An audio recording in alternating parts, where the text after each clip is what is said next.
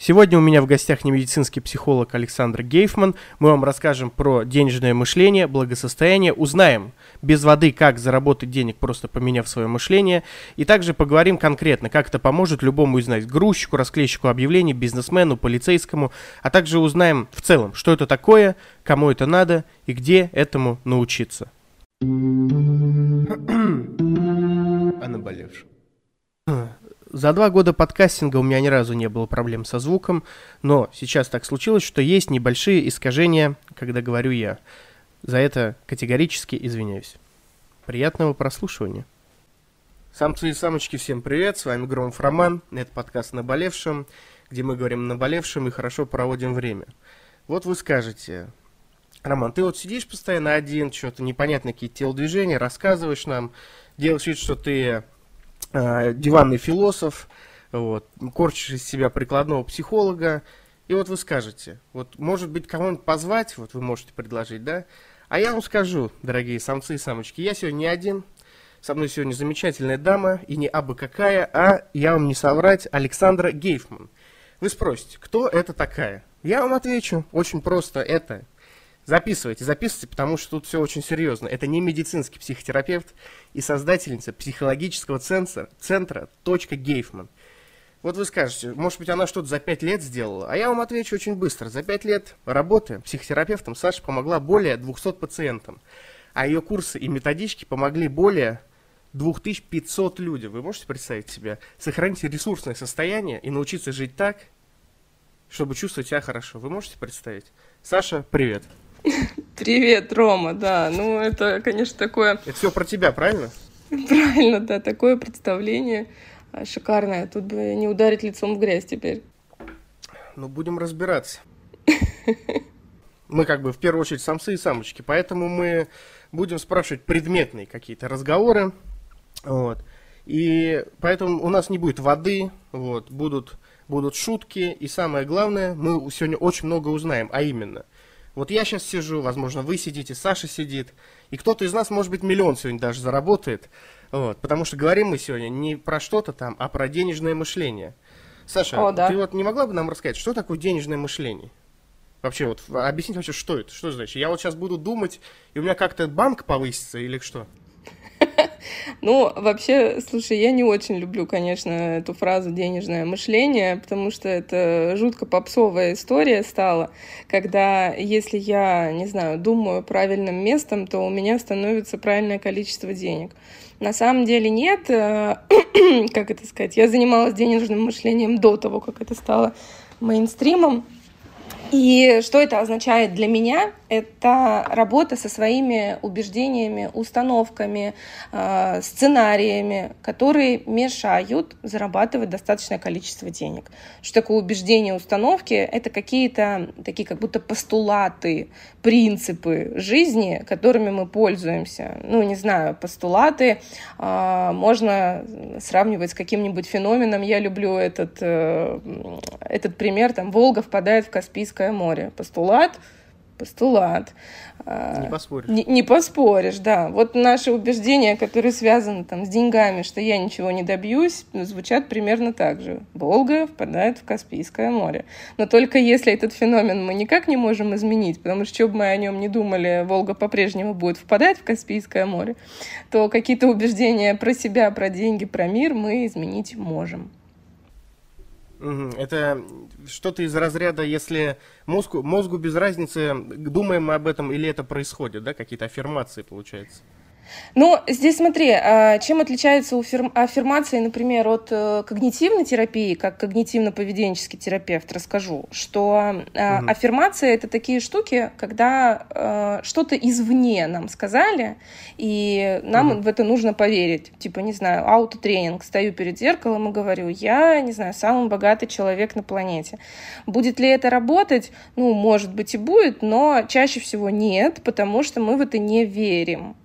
Когнитивная терапия... Mm, основ... мы, мы не этим сегодня будем заниматься, да? К сожалению, нет. Блин, я думаю, я просто, ну, мо- мои примативные мозги в таких вещах думали, что примерно так мы и будем. То есть я думал, мы соберем актовый зал с тобой через месяц и будем поднимать руки вверх, и все будут говорить, деньги идут к нам из космоса. Я думал, что-то такое будет. А в конце ну, будет быть... ходить карлик со шляпой и собирать деньги, типа, на то, чтобы связь с космосом поддерживать. Да, да. А, ну, слушай, на самом деле... Примерно это и думают люди, когда мы говорим о денежном мышлении. На самом деле, ну, эта история довольно глубокая, которая связана с нашими всякими прошлыми историями.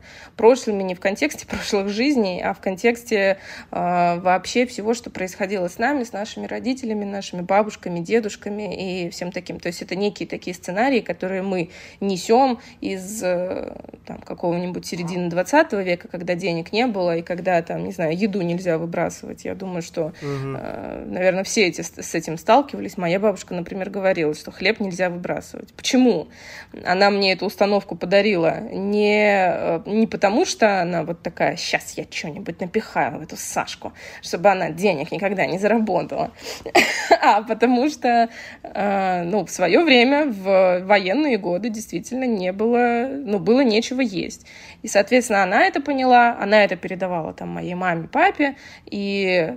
Соответственно, и мне тоже. И получается, что по такой цепочке мы передаем некие убеждения, которые связаны с благосостоянием общим, даже, может быть, не с деньгами. Детям такая получается некая система. Именно поэтому в России, да и, наверное, вообще во всем постсоветском пространстве, вот эта история про благосостояние, она такая, как бы правильно сказать... не очень э, используемая, потому что нельзя, э, если мы не говорим про Великую Отечественную, то до этого были какие-нибудь кулаки, которых раскулачивали, если у тебя больше, э, чем надо, то мы у тебя заберем. девяностые мы просто придем и отожмем. Ну, потому что вот эти малиновые пиджаки, цепочки и все остальное. Конечно, сейчас вроде бы и нет уже никаких кулаков, нет никаких малиновых пиджаков, наверное. Наверное. Допущение мы такое сделаем. Да, да. две тысячи двадцать второй год, при этом жить этими всякими убеждениями мы продолжаем. Mm-hmm. Слушай, ну я не знаю, вот согласишься со мной или нет, я это как-то откидываю...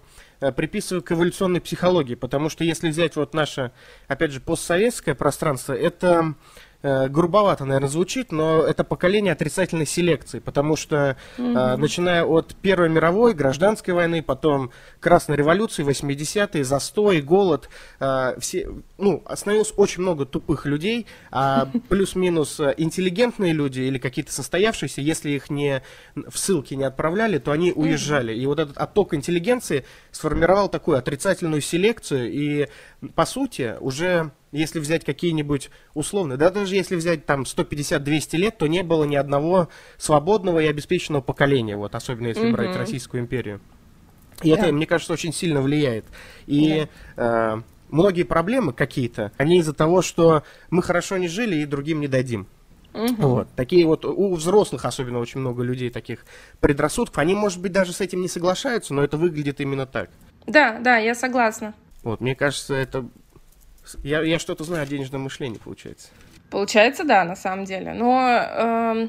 Повторюсь, я вот здесь на самом деле не очень э, использую, допустим, только денежное мышление. Мне больше нравится вот это слово «благосостояние», потому что оно про хорошее состояние, которое будет и в каком-то денежном эквиваленте, и в эквиваленте заботы о себе, здоровье, там, психологическом здоровье в том числе. Потому что, типа, я пойду к врачу только тогда, когда у меня копье будет в голове, да, это как картинка какая-то была, когда идет к врачу настоящий мужчина, когда копье мешает спать.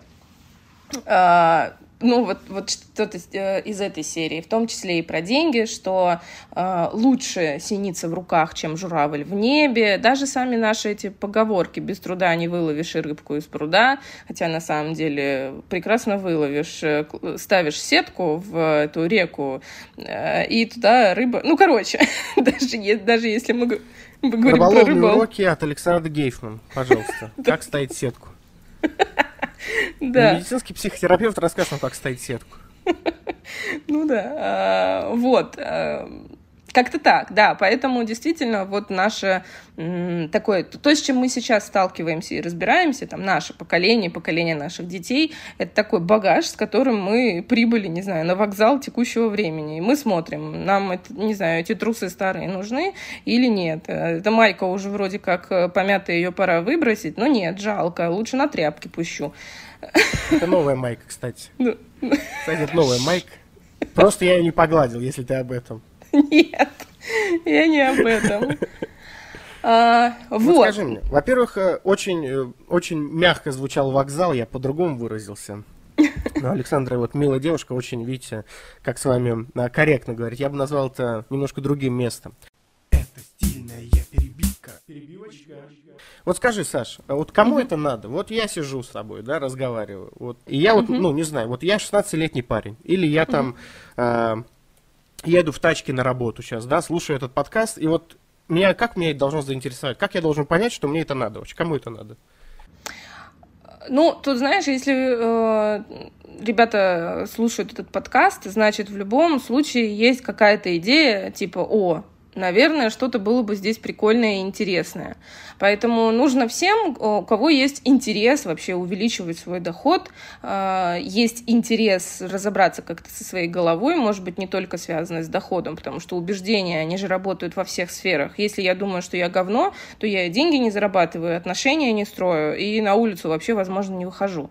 Вот, поэтому да, всем, у кого есть интерес в эту сторону, всем, у кого есть некая...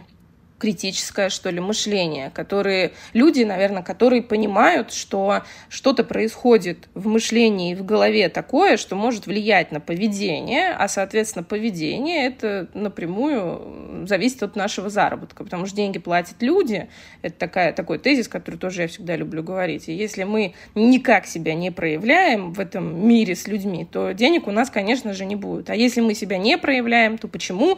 Потому что, там, не знаю, мы боимся, мы считаем, что мы не справимся или недостаточно знаний, компетенций. Сюда же этот синдром самозванца, я думаю, что тоже слышали это выражение, когда там, мне недостаточно знаний, все лучше, чем я, я обязательно облажаюсь, или мне лучше сделать идеально или никак.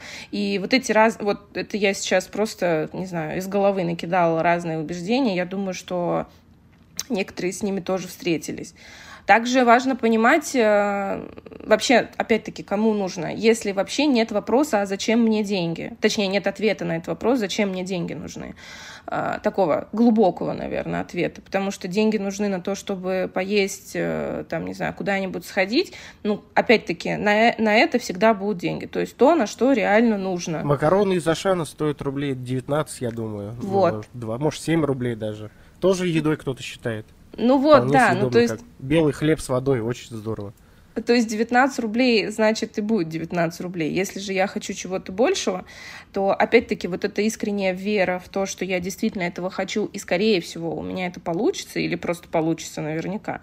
Вот этот критерий веры, он, конечно, очень важен. Поэтому кому нужно, те, кто хочет, во всяком случае, начать верить, что деньги, они вот где-нибудь здесь.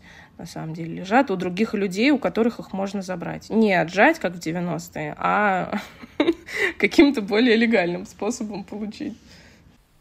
Кто, кто шарит, тот шарит, короче. К этому надо прийти, я полагаю. Вот скажи мне, Саш, смотри, капитализм, вот, да, если мы берем ответвление его, угу. то как бы денежная валюта – это как бы вознаграждение и пропорционально твоей личности. То есть, если ты значимый человек, значимый специалист, например, то ты в капитализме, в классическом, да, понимании хорошо оплачиваешься. То есть, ты, если растешь как субъект какой-то, к которому притягивается или интерес, или востребованность, то ты, получается, растешь в деньгах, да? Вот. И если вот человек не уверен в себе никак вот... никак... Человек, который, ну, не как человек, который хочет больше денег, а если человек в себе не уверен, как специалист, например, угу. да, вот ему подойдет вот эта история, как ты считаешь? Я думаю, да. Почему? Потому что мы очень часто путаем. Вот эта история, когда действительно не хватает э, знаний, и когда мне всего хватает, но я э, считаю, что я там еще, что мне еще не хватает. Короче, вот этот вот э, важная такая грань, э, когда действительно нужно еще поучиться, или когда уже знаний достаточно и можно их применять. Вот э, я здесь всегда люблю такую простую, э, простой критерий. Если вы уже можете чему-то научить э, новичков, тех, которые вообще не в теме еще вашей, в которой вы разбираетесь, значит, можно уже за это брать деньги в любом случае. Потому что значит, что вы не ноль. И тогда, раз вы не ноль, там будет своя просто аудитория, которая вам будет готова заплатить денег. Как только с... Как это сказать правильно, господи? Со временем, пока вы будете расти, будут другие люди э, платить вам деньги. Это если мы говорим исключительно про какие-то прикладные навыки. Что касается... конкретного вот этого убеждения, что я еще недостаточно, то э, здесь несколько, опять-таки, составляющих. Э, чисто рыночная э, история, потому что, ну, например, подгузники, которые будут стоить двести тысяч, ну, наверное, не, никто их не купит, потому что это не рыночное ценообразование. Я не знаю, что там должно быть. Хотя, наверное, можно за двести тысяч что-нибудь продать, если как-нибудь красиво, не знаю. Если они уже ношены кем-то, я думаю. Да-да. Кем-то очень влиятельным, возможно. Да, ну, условно, если мы берем обычные классические новые подгузники, наверное, вряд ли их можно продать за двести тысяч. А, то есть есть рыночная какая-то история, а есть сугубо личная. Потому что, например, если мы занимаемся продажей м, услуг каких-то, особенно если это консалтинг всякого рода, то там ценообразование может начинаться от пятисот рублей и заканчиваться миллионом, пятью миллионами, десятью и так далее. То есть кто на что горазд. И в этом месте, первое, мы должны свериться с какой-то рыночной обстановкой, то есть такая аналитическая история, сколько реально на рынке стоят похожие на мои услуги. Особенно если мы продаем там, не знаю, какие-то товарные истории. А если мы продаем свои знания, что чаще всего на самом деле сейчас происходит, какие-то... штуки, которыми, в общем, которые я знаю, не знаю, это психотерапия, или это история, или это какая-нибудь юриспруденция, или еще что-то. Это всегда про знания. То там может быть ценообразование. На рэперском говоря, скилзы. Да, да. А... Короче, их можно продавать за любую цену. И вот эта история про «я недостаточно еще», она почти всегда связана с ограничивающими убеждениями. То есть, я правильно понимаю, это еще какая-то работа с личностью, не только там с кэшем? Типа образом кэша, просто и уверенность в себе можно как-то подковать.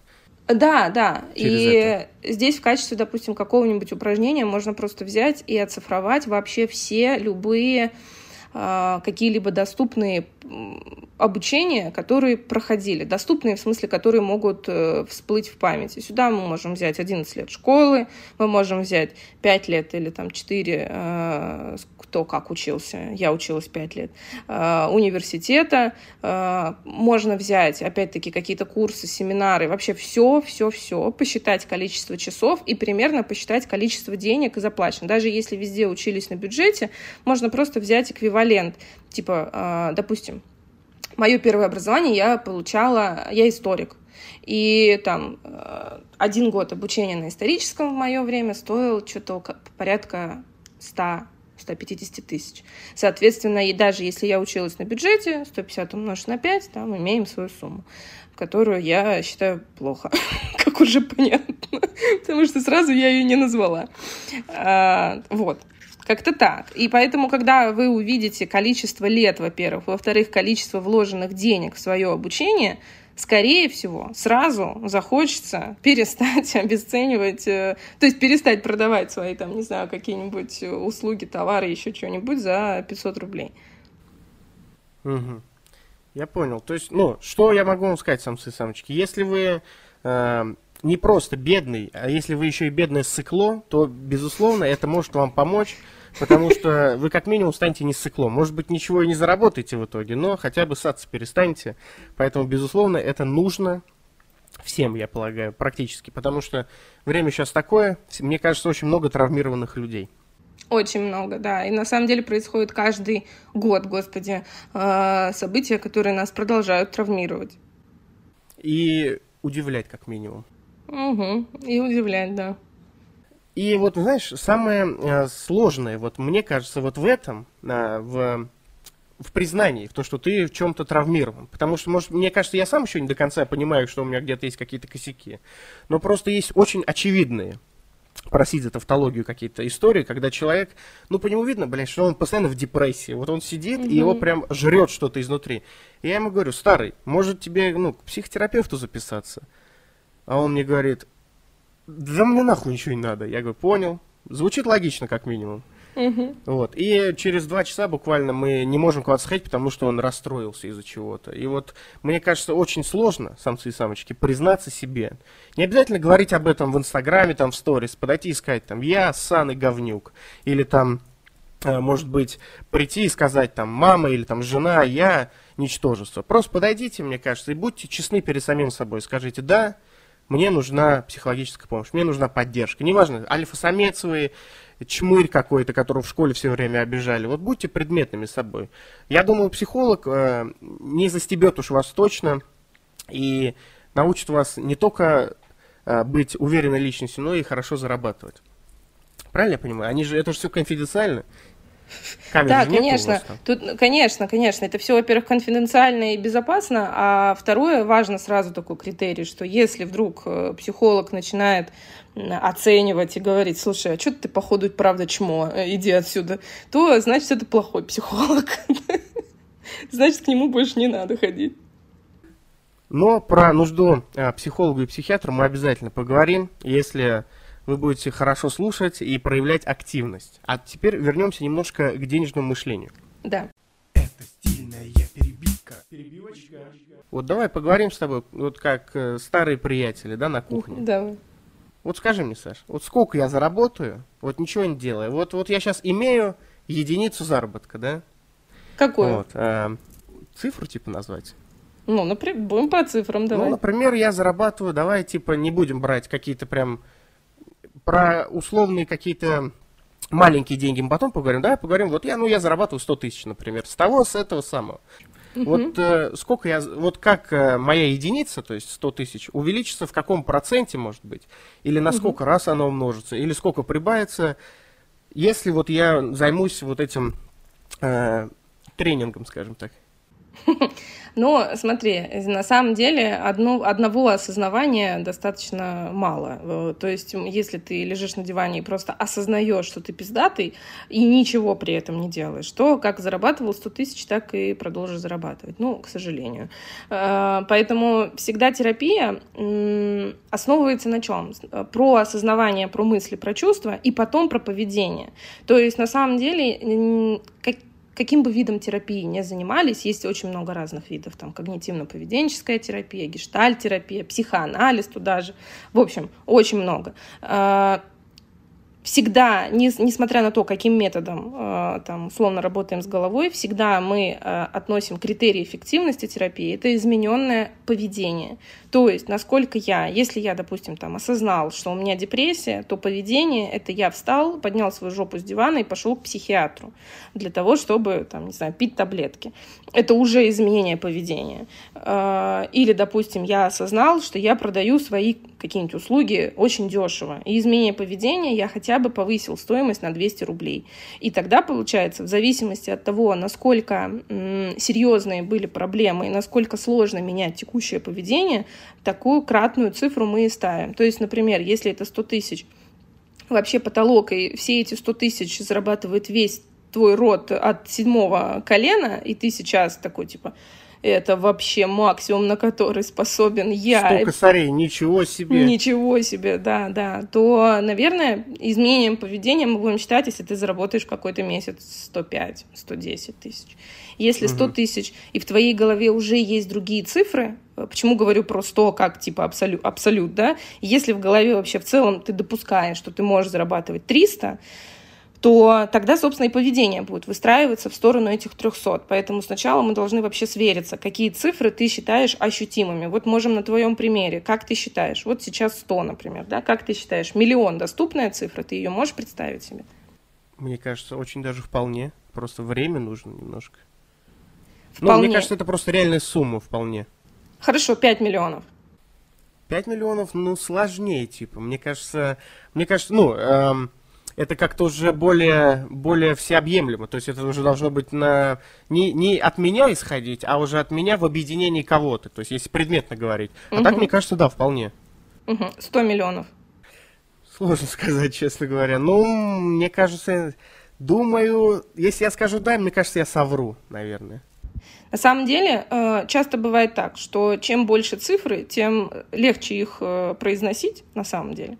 Потому что произношу я нечто абстрактное, что вообще не могу представить. И чем меньше цифра, которую я могу представить, тем на самом деле она ну, более реальна и более нагружена, значит, псих- психологически. То есть, допустим, если я сейчас зарабатываю сто, и я примерно могу представить, что такое триста тысяч, из чего они будут состоять, то, скорее всего, именно от пути от ста до трёхсот тысяч там появятся вот э, очень важные такие убеждения, которые типа «кому нужны мои услуги на триста тысяч?» э, или там, не знаю, «у меня нет подходящей команды для того, чтобы зарабатывать триста тысяч» и так далее. Если немножко отойти, то, ну, конкретно по суммам, то где-то до миллиона можно зарабатывать, э, как это сказать, условно не создавая ничего нового. Не, не придумывая ничего. То есть вот есть там, не знаю, хороший исполнитель, просто мы умножаем какое-то количество услуг или какое-то количество исполнителей и получаем миллион. Все, что выше миллиона, это, как правило, то, что придумалось. Вот я придумала что-нибудь и могу это продать пять, десять, сто и так далее. А если мы говорим, точнее, не, до десяти это будет. Где-то, где идет уже десять плюс, десять, двадцать, тридцать, пятьдесят, сто миллионов, там уже, скорее всего, я придумал что-то и, э, как это сказать, не просто придумал, наверное, вот так, а еще и создал. То есть какую-то идею э, можно продать. Ну, это моя такая градация. Может, я, конечно, не права, кто-то ага, можно, можно сказать, что я, в принципе-то, неплохо на анкету ответил сейчас, да, твою? Да, да, да. Да? Да. Блин, слышали? Все слышали? Все записано, ребят, все записано. Это стильная перебивка. Перебивочка. Вот я, например, да? Угу. А, то есть я занимаюсь какой-то медиа-историей, и тут типа, ну, типа, все понятно, не надо быть гением, чтобы а, выкупить, как масштабировать, например. Или да. типа, как поднять чек. Типа прослушивание, конверсии, си пи эм, си ти ар, все эти вот эти непонятные для кого буквы, все понятно. Вот, а есть же... Например, грузчики, расклейщики объявлений. Я вот выписал тезисно четыре профессии. Грузчик, расклейщик объявлений, образный бизнесмен, абстрактный и полицейский. Вот скажи мне, вот на примере, может быть, ты можешь кого-то выделить, вот как, вот, например, грузчику повысить заработок? Типа, как ему, вот, то есть он работает грузчиком, возможно, уже все потеряно в его голове, да, и типа... Э- Как ему стать старшим грузчиком, может быть, или что ему вот делать? Вот так вот, если образного человека взять, вот он пьет, Не, типа, ну, не заливает, а вот просто он пьет, э, ходит на работу э, и, может быть, играет в приставку. Какие еще могут быть такие типичные развлечения? Вот как? Или полицейский, типа, он же не может бизнес открыть, или там медиаперсоны стать, подкасты записывать вот с замечательными психологами. Или вот тем же психотерапевтом стать каким-нибудь. Вот как вот им жить? Зачем им это нужно? Или поможет ли им это вот так даже? Ну, опять же, если мы говорим о том, что сколько там получает условный грузчик, наверное, тысяч семьдесят в лучшем случае, не знаю, восемьдесят, нет? А ты из Москвы, да, сейчас говоришь? Да. Ты сейчас просто ударила в сердце всем слушателям, которые в регионах живут, мне кажется. Не-не, я имею в виду максимум, ну, то есть здесь вообще, ага. там, не знаю, потолок, ну, я думаю, тысяч семьдесят, восемьдесят. Давайте подумаем, представим, что Саша немножко пошутила просто. Окей, двадцать. Загрузчик, конечно. Давай, давайте. Давайте, представим, что двадцать тысяч грузчик зарабатывает, мне кажется. Даже мне, потому что немножко кольнуло, честно говоря. Угу. Потому не, что то, чтобы, не то, чтобы мне зазорно рядом с грузчиком находиться, как бы. Мне как бы, ну, не стыдно, я считаю, любая работа хороша, но как-то меня дернуло даже немножко. Ага. Ну да, ты сто, грузчик семьдесят. двадцать тысяч. А, да, окей. Вот эти персоны, блядь. Короче, вот эти двадцать тысяч условно зарабатывает, ну, не знаю, условный Костя, назовем его так. Угу. И э, эти двадцать тысяч, они из чего-то состоят. Из чего? Из количества рабочих часов, которые, э, или там, не знаю, в зависимости от того, что оплачивается, или из количества килограммов, которые перенес, не знаю, количество коробок. В общем, эти двадцать тысяч состоят из какого-то количества. Э, и тогда получаем, что если эти двадцать тысяч состоят из какого-то количества, то что нам нужно, чтобы зарабатывать сорок. Тогда мы должны умножить все то же самое на два. Как правило, если мы начнем умножать все то же самое на два, мы получим, что работать нужно двадцать четыре часа на самом деле, а, не знаю, коробок перекладывать так, что... Не знаю, что там нужно обосраться. Как, возможно, ты... смерть просто наступит через да. неделю. Да, да, поэтому, когда опять-таки идет вот этот подсчет, я всегда за оцифровки, на самом деле. Когда мы подсчитаем, мы увидим реальную картину. Нам можно именно в этом месте заработать больше, чем есть. На самом деле часто оказывается, что можем, потому что, например, повысить стоимость часа, то есть уйти, я не знаю, есть у грузчиков какие-то более элитные э, работы, я не очень здесь, если честно, разбираюсь, где, допустим, стоимость часа будет дороже. Или, например, если это личный ассистент какого-нибудь бизнесмена, который, э, опять-таки, занимается какими-нибудь... Э, поставками, грузом, короче, который нужно ему передавать. То Личный есть... грузчик бизнесменов, друзья, новые профессии, только у нас на подкасте.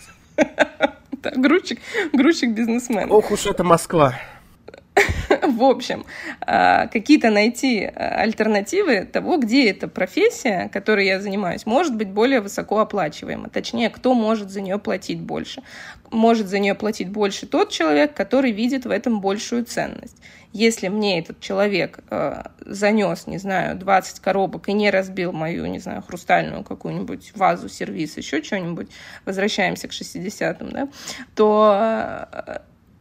то тогда, наверное, ему можно заплатить больше денег. А если мы занимаемся э, погрузкой, не знаю чего, кирпича э, на стройках, ну, наверное, опять-таки мы сталкиваемся с той самой рыночной ценой, про которую я сказала в начале, что, возможно, там и не будет больше. Соответственно, чтобы зарабатывать больше, нужно вообще прикинуть, я на, на данном месте, в данном, в данном случае могу зарабатывать больше или нет.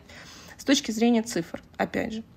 Да, если мы берем расклейщика объявлений, то, опять же, есть разные активности, связанные с тем, что либо я расклеиваю объявление, которое дает мне какой-нибудь муниципалитет, где есть четкая ставка, типа два рубля одно объявление, я не знаю, сейчас фантазирую из головы, то, конечно, это будет одна зарплата, и там вряд ли заработаешь больше, потому что не хочешь ты расклеивать за два рубля, а расклеить кто-нибудь другой. Кому нужны еще расклейки объявлений? Опять же, мы идем в какой-нибудь бизнес, крупный или малый бизнес, это... отдел маркетинга, где работаем с, с видом рекламы, который сейчас, допустим, таргет вот нет у нас больше в одной запрещенной соцсети. Поэтому можно предлагать, что, вы знаете, с помощью объявлений мы вам привлечем ту же самую аудиторию, только с помощью, не знаю, конкретных домов. И, соответственно, там это может стоить уже не два рубля за объявление, а десять рублей за объявление.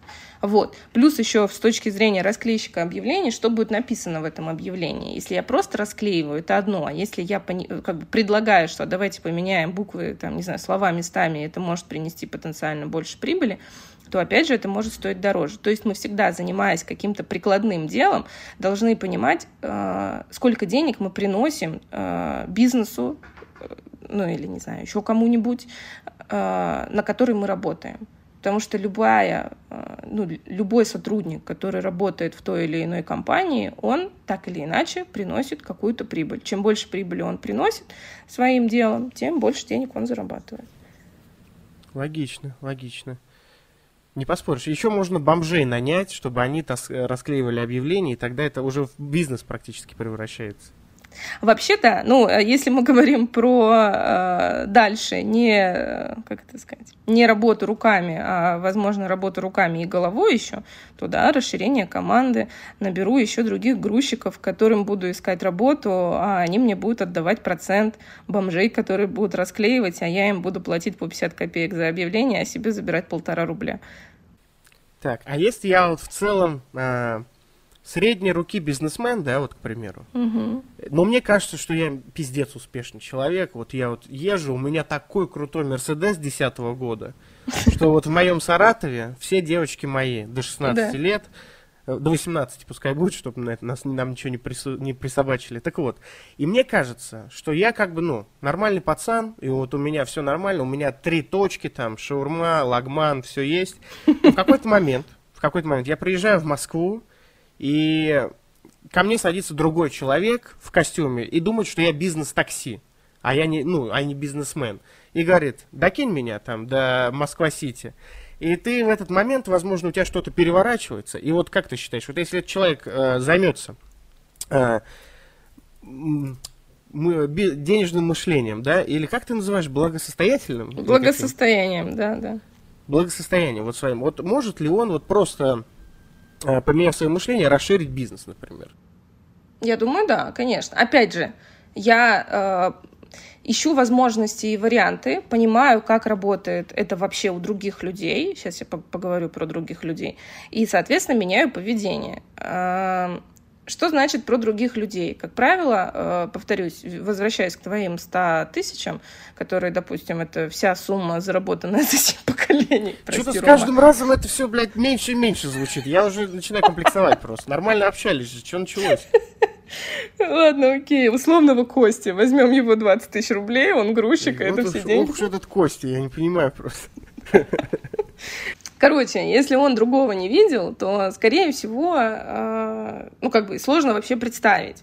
Ну, потому что, опять же, э, вернемся в какие-нибудь э, семидесятые годы и скажем какому-нибудь, не знаю, стандартному учителю в школе, который зарабатывает семьдесят рублей, что, блин, ты знаешь, в двадцать втором году ты можешь быть репетитором и зарабатывать там свои эти семьдесят рублей за полчаса занятия. Но он покрутит у виска и скажет: слушай, ты видел вообще, что происходит вокруг? А также и здесь. Поэтому нам э, важно, э, опять-таки, возвращаясь к поведению, очень важно смотреть на какие-то ролевые модели других людей, которые делают по-другому. Что такое ролевая модель? Это я смотрю на человека, на другого, он мне в целом откликается, э, ну, личностно, не знаю, психологически, может быть, еще как-нибудь. И я смотрю, о чем он думает и что он делает. И, соответственно, примеряю что-то на себя, о чем я могу таком думать и что я могу делать, условно повторяя, как вот простое, да, манки си, манки ду.